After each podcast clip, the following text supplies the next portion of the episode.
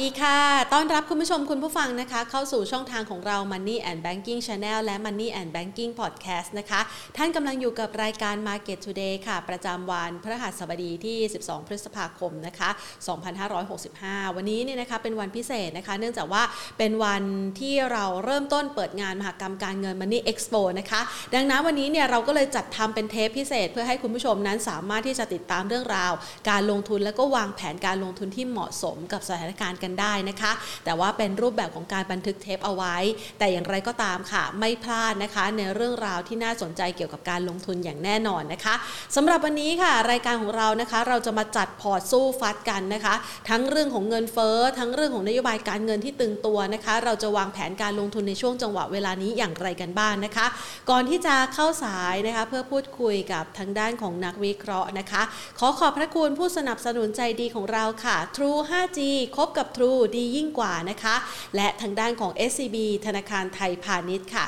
ขอบพระคุณมากเลยนะคะที่ทำให้เราได้มีโอกาสมาพูดคุยกันกับท่านนักลงทุนกันด้วยนะคะเอาละค่ะวันนี้เนี่ยนะคะอย่างที่บอกกันไปนะคะเราเผชิญกับความผันผวนในช่วงสัปดาห์ที่ผ่านมานะคะทำให้เราเห็นว่าเรื่องของนโยบายการเงินของสหรัฐอเมริกาเป็นที่จับตามองนะคะแล้วก็เป็นสิ่งที่ส่งผลกระทบต่อสภาพคล่องของตลาดทั่วโลกด้วยดังนั้นเดี๋ยววันนี้เราจะมาประเมินสถานการณ์กันว่าเราจะสามารถจัดพอร์ตสู้ฟัดกับความผันผวนที่เกิดขึ้นนี้ได้อย่างไรกันบ้างนะคะไปพูดคุยกันกับคุณเทิดศักดิ์ทวีธีรธรรมรองกรรมการผู้อำนวยการบริษัทหลักทรัพย์เอเชียพลัสค่ะสวัสดีค่ะพี่เทิดค่ะ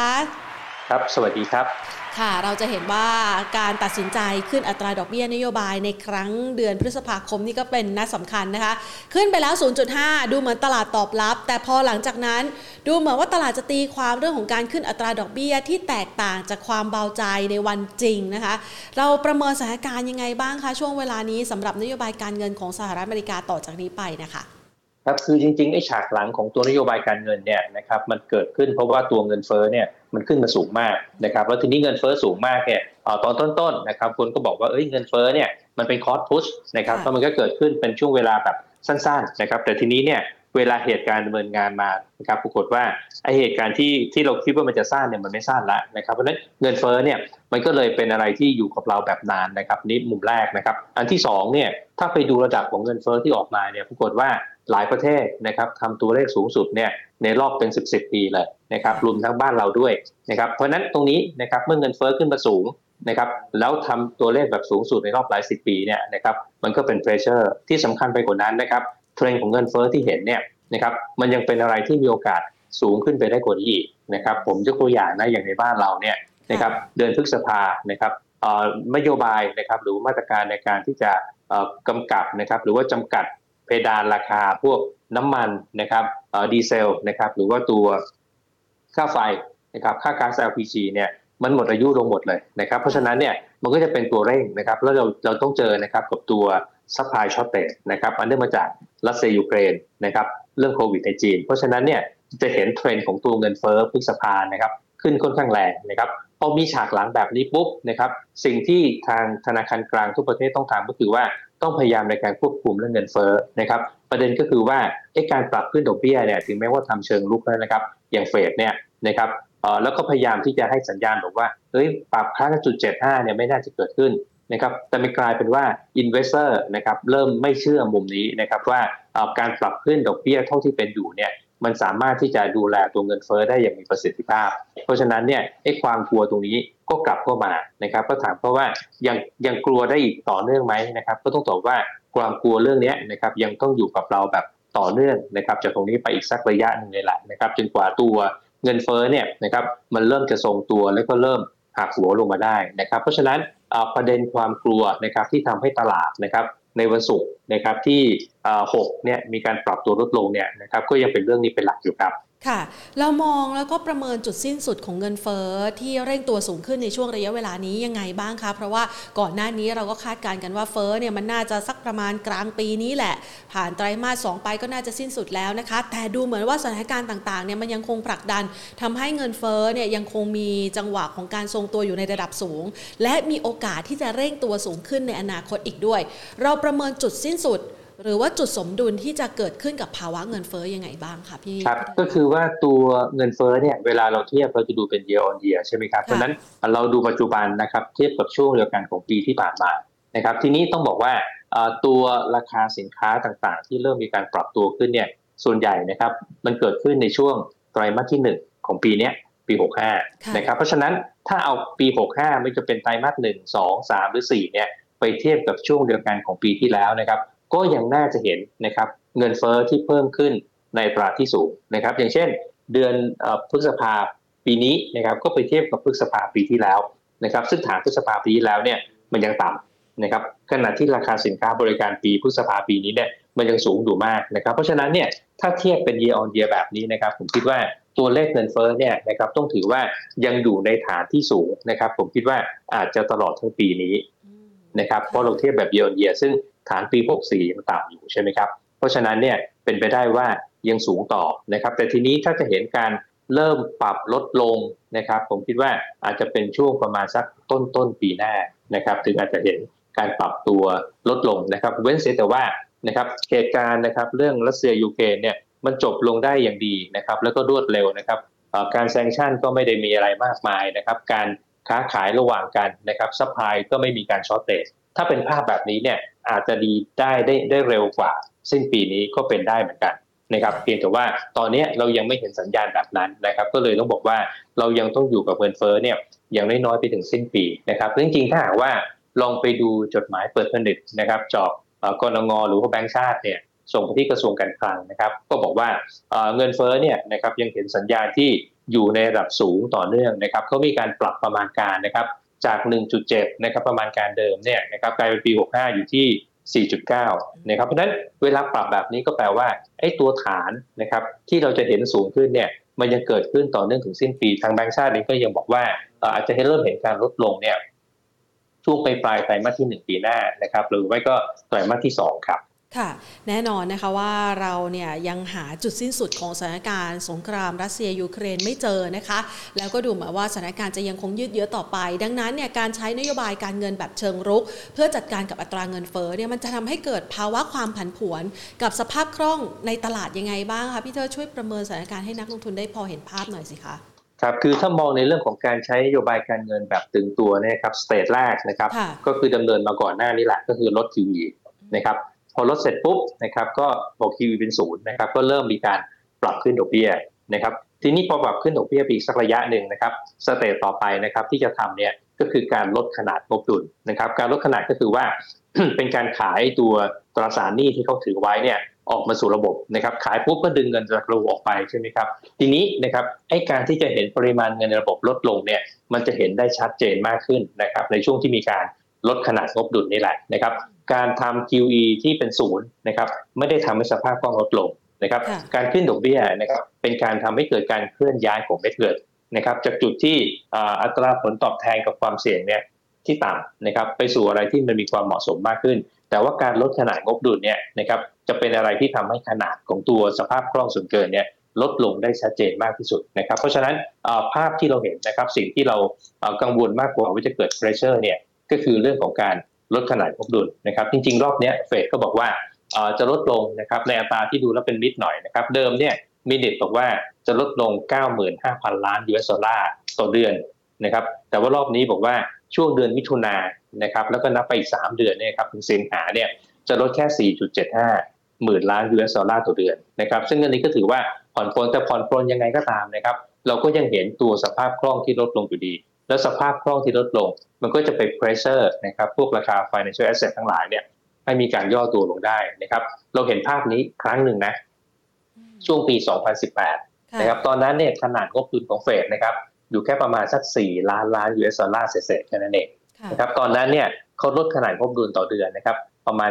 31,000 ล้าน US ดอลลาร์ต่อเดือนนะครับก็ถือว่าไม่ถึง 10% แล้วถ้าทำไม่ถึง 1% ต่อเดือนนะครับของขนาดงบดุลนะครับเชื่อไหมครับปีนั้นเนี่ยทำให้ตลาดเราปรับลดลงไปประมาณ 10% นะครับเพราะฉะนั้นรอบนี้เนี่ยนะครับถ้าลด 95,000 ล้านนะครับหลังสิงหาเป็นต้นไป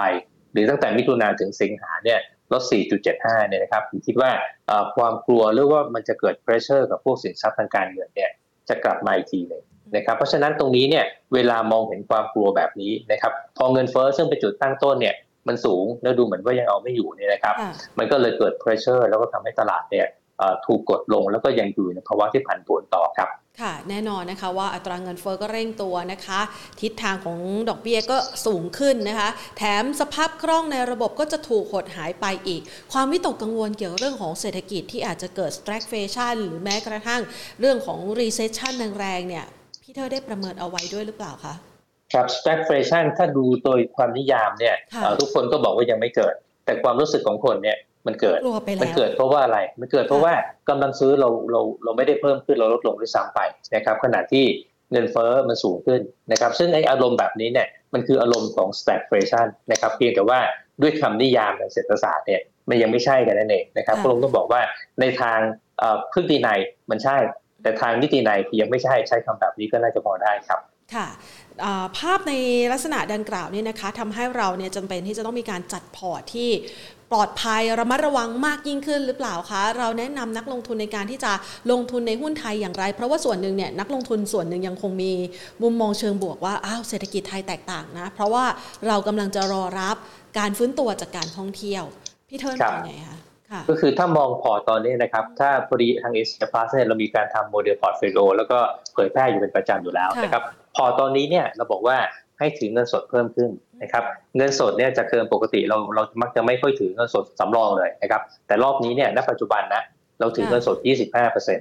ะครับแล้วส่วนตัวโครงสร้างพอร์ตนะครับที่เหลือเนี่ยเราไปที่ไหนนะครับน้ำหนักเนี่ยนะครับเราจะไปในกลุ่มที่เป็นการเปิดเมืองนะครับถ้าดูน้ำหนักแล้วเนี่ยไม่น้อยกว่า 30% นะครับอย่างเช่นกลุ่มพวกธุรกิจการบินนะครับกลุ่มพวกตัวอาหารนะครับอาหารนี่พอดีว่ามีมิ้นอยู่ในนั้นก็เลยอยู่ในกลุ่มอาหารทั้งที่มิ้นเป็นโรงแรมนะครับแล้วก็ท่องเที่ยวนะครับแล้วก็พวกโรงพยาบาลนะครับ3กลุ่มเนี้ยนะครับเราจัดน้ำหนักไว้ประมาณสัก 30% นะครับถัดมานะครับเป็นกลุ่มที่เราคิดว่าน่าจะได้ประโยชน์นะครับจากทิศทางของเบี้ยนะครับหรือว่าบอนด์ยิลด์ที่เป็นขาขึ้นเนี่ยนะครับอันนี้ก็จะมีอยู่2กลุ่มหลักนะครับก็จะเป็นกลุ่มทางด้านประกันนะครับและกลุ่มทางด้านธนาคารนะครับกลุ่มนี้เนี่ย2กลุ่มนี้นะครับเราจัดน้ำหนักไว้ประมาณสัก 20% นะครับถ้ารวมเนี่ยในหุ้นใน50เลยนะฮะแล้วมีเงินสด25ส่วนใน 25% ที่เหลือเนี่ยนะครับเราจะพยายามไปในหุ้นที่เราคิดว่ามีประเด็นบวกเฉพาะตัวแล้วก็พื้นฐานเนี่ยแข็งแรงนะครับก็จะมีหุ้นลักษณะแบบนี้ครับโครงสร้างถ้าสรุปง่ายๆคือว่าผมมีเงินสด 25% นะครับเป็นตัวสำรองไว้ซื้อกรณีที่หุ้นผันผวนหรือถูกกดลงนะครับมีหุ้นเกี่ยวเรื่องการเปิดเมืองเนี่ย 30% นะครับมีหุ้นที่ได้ประโยชน์จากดอกเบี้ยขาขึ้นคือแบงก์กับประกันเนี่ย 20% นะครับส่วนที่เหลือนะครับเป็นหุ้นที่เราคิดว่าพื้นฐานดี under value นะครับแล้วก็มีปัจจัยบวกเนี่ยเป็นตัวสนับสนุนครับค่ะเราพอจะเห็นภาพพอร์ตที่น่าจะปรับสัดส่วนในการลงทุนแล้วนะคะแต่ว่าในจังหวะเวลานี้เนี่ยที่ตลาดหุ้นไทยยังคงมีภาพของไซด์เวย์ในทิศทางขาลงอยู่ไซด์เวย์ดาวน์เนี่ยนะคะพี่เทิดแนะนำจังหวะเหมาะๆในการที่จะเข้าไปทยอยเก็บหุ้นเพื่อที่จะรองรับความผันผวนที่อาจจะเกิดขึ้นยังไงบ้างคะก็คือรีบไหมสำหรับถ้าจะซื้อเพิ่มผมไม่รีบนะก็คือกลยุทธ์ผมก็คือว่าต่อรองให้ได้มากที่สุดเพราะว่าช่วงนี้ตลาดเนี่ยมันเป็นตลาดที่ผันผวนในทิศทางที่แกว่งลงนะครับถ้าไม่ได้ราคาอย่างที่เราตั้งใจไว้ก็ไม่เข้าครับนะครับสามารถรอได้ครับพูดง่ายๆหรือพูดง่ายว่าซื้อตอนที่ตลาดมีการย่อตัวหรือถ้าเกิดวันไหนเกิดแพนิคขึ้นมาเนี่ยอันนั้นเป็นโอกาสในการที่จะค่อยๆทยอยสะสมได้ครับค่ะนั่นหมายความว่าการต่อรองราคาต้องรอจากนี้ไปถ้าประเมินแล้วเทียบกับปี2018ที่เรามีการเจอ QT นะคะในรอบนั้นก่อนที่เราจะเจอโควิดเนี่ยร่วงลงไป 10% เราต้องรอให้ตลาดหุ้นไทยลงไปสักประมาณ 1,500 จุดด้วยหรือเปล่าคะผมคิดว่าไม่ถึงขนาดนั้นนะครับดูที่ตัวหุ้นที่เราวางเป้าหมายเป็นหลักดีกว่านะครับว่าณจุดไหนนะครับเป็นจุดที่เราคิดว่าเหมาะสมนะครับถ้าจริงๆดูง่ายๆนะครับก็คือว่าพยายามดูราคาหุ้นปัจจุบันนะครับเทียบกับ fair value ที่นักวิเคราะห์ทำไว้เนี่ยถ้ามันเกิดเปิดแกปขึ้นมามากกว่า 20% นะครับจุดนั้นเนี่ยค่อยๆทยอยหาจังหวะเข้าไปลงทุนครับอ่ะงั้นเรามาดูกันดีกว่านะคะในพอร์ตสู้ฟัดที่เรากำลังจะเผชิญกับสิ่งที่กำลังจะเกิดขึ้นนะคะหรือว่าจริงๆเนี่ยมันเกิดขึ้นแล้วล่ะนะคะท่ามกลางก่อนหน้านี้ที่มีแรงขายรินออกมาเรื่อยๆในตลาดหุ้นไทยนะคะดังนั้นหุ้นในพอร์ตเราก็ต้องสตรองกันซะหน่อยพอจะเลือกท็อปพิกให้กับนักลงทุนเอาไว้ได้ศึกษาเพิ่มเติมหรือว่าหาจังหวะในการที่จะเข้าไปในราคาที่ต่ำกว่า fair value สักประมาณ 20% มีตัวไหนที่น่าสนใจบ้างคะได้ครับผมให้ลิสต์ไว้แล้วกันนะครับเราไปทำการบ้านต่อนะครับถ้าเป็นในกลุ่มแบงค์เนี่ยนะครับลองไปดูที่ตัว K-Bank นะครับถ้าเป็นประกันนะครับลองเลือกดูระหว่างตัว BLA กับ Thai Life นะครับถ้าเป็นกลุ่มพวกเปิดเมืองนะครับถ้าเป็นธุรกิจพวกการดินเนี่ยเราก็จะลงพิจารณาดูตัว AOT นะครับกลุ่มพวกอาหารหรือโรงแรมเนี่ยนะครับลองดูไปที่ตัวมิดนะครับถ้าโรงพยาบาลเนี่ยดูที่ตัวบำรุงราษฎร์นะครับส่วนหุ้นอื่นๆที่เราคิดว่ายังมีประเด็นที่บวกซัพพอร์ตอยู่เนี่ยก็จะมีช้อยอย่างเช่นตัวซิโนไทยนะครับสุดสเปคนะฮะตัวติดล้อนะครับหรือว่าตัว VNG ในกลุ่มวัสดุก่อสร้างนะครับรวมถึงตัวปูนซีเมนต์ไทยด้วยนะครับลองดูหุ้นในกรอบประมาณนี้ลองศึกษาต่อดูครับค่ะสำหรับกรณีที่ช่วงเวลานี้เนี่ยนะคะมันอยู่ในจังหวะของความผันผวนแล้วก่อนหน้านี้บางคนอาจจะไม่เคยทยอยลดพอร์ตเลยมันจำเป็นต้องลดพอร์ตช่วงนี้ไหมคะสำหรับตัวอื่นๆที่มันไม่ได้อยู่ในนี้ค่ะครับลองดูระดับเงินสดนะครับผมคิดว่าถ้าตามที่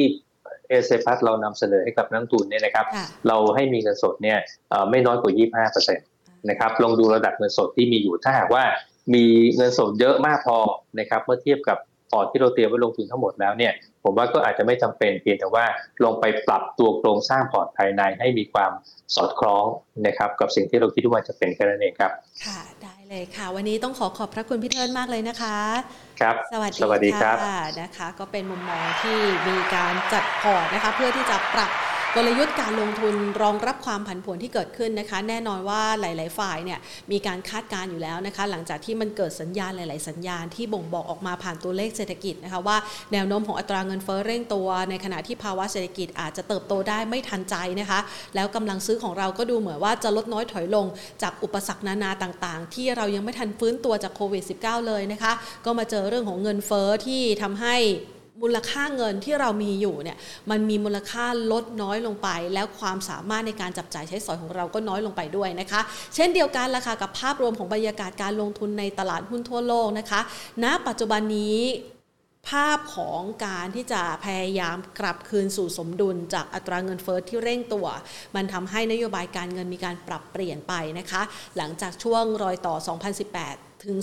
2019 มันมี QT และเราได้เผชิญลักษณะแบบนี้แล้วนะคะแต่บังเอิญว่าในปี 2019 มันเกิดวิกฤตโควิด -19 ซะก่อนมันก็เลยยังไม่ได้แบบหนักหนาสาหัสแต่ว่ารอบนี้เนี่ยสำหรับท่านใดนะคะที่อยากจะประเมินสถานการณ์ก็ติดตามได้ในรายการของเรา Market Today นะคะแต่ว่าพอร์ตการลงทุนอาจจะต้องมีการประเมินวัดกำลังกันซะหน่อยหาตัวที่สตรองจริงๆนะคะแล้วก็มีปัจจัยสตอรี่ผลักดันทิศทางหรือว่าราคาหุ้นนะคะอย่างที่เมื่อสักครู่นี้พี่เทิดได้ให้ไว้แล้วค่ะวันนี้เป็นเทปพิเศษนะคะนำมาฝากกันนะคะส่วนใครที่ว่างๆนะคะช่วงเวลานี้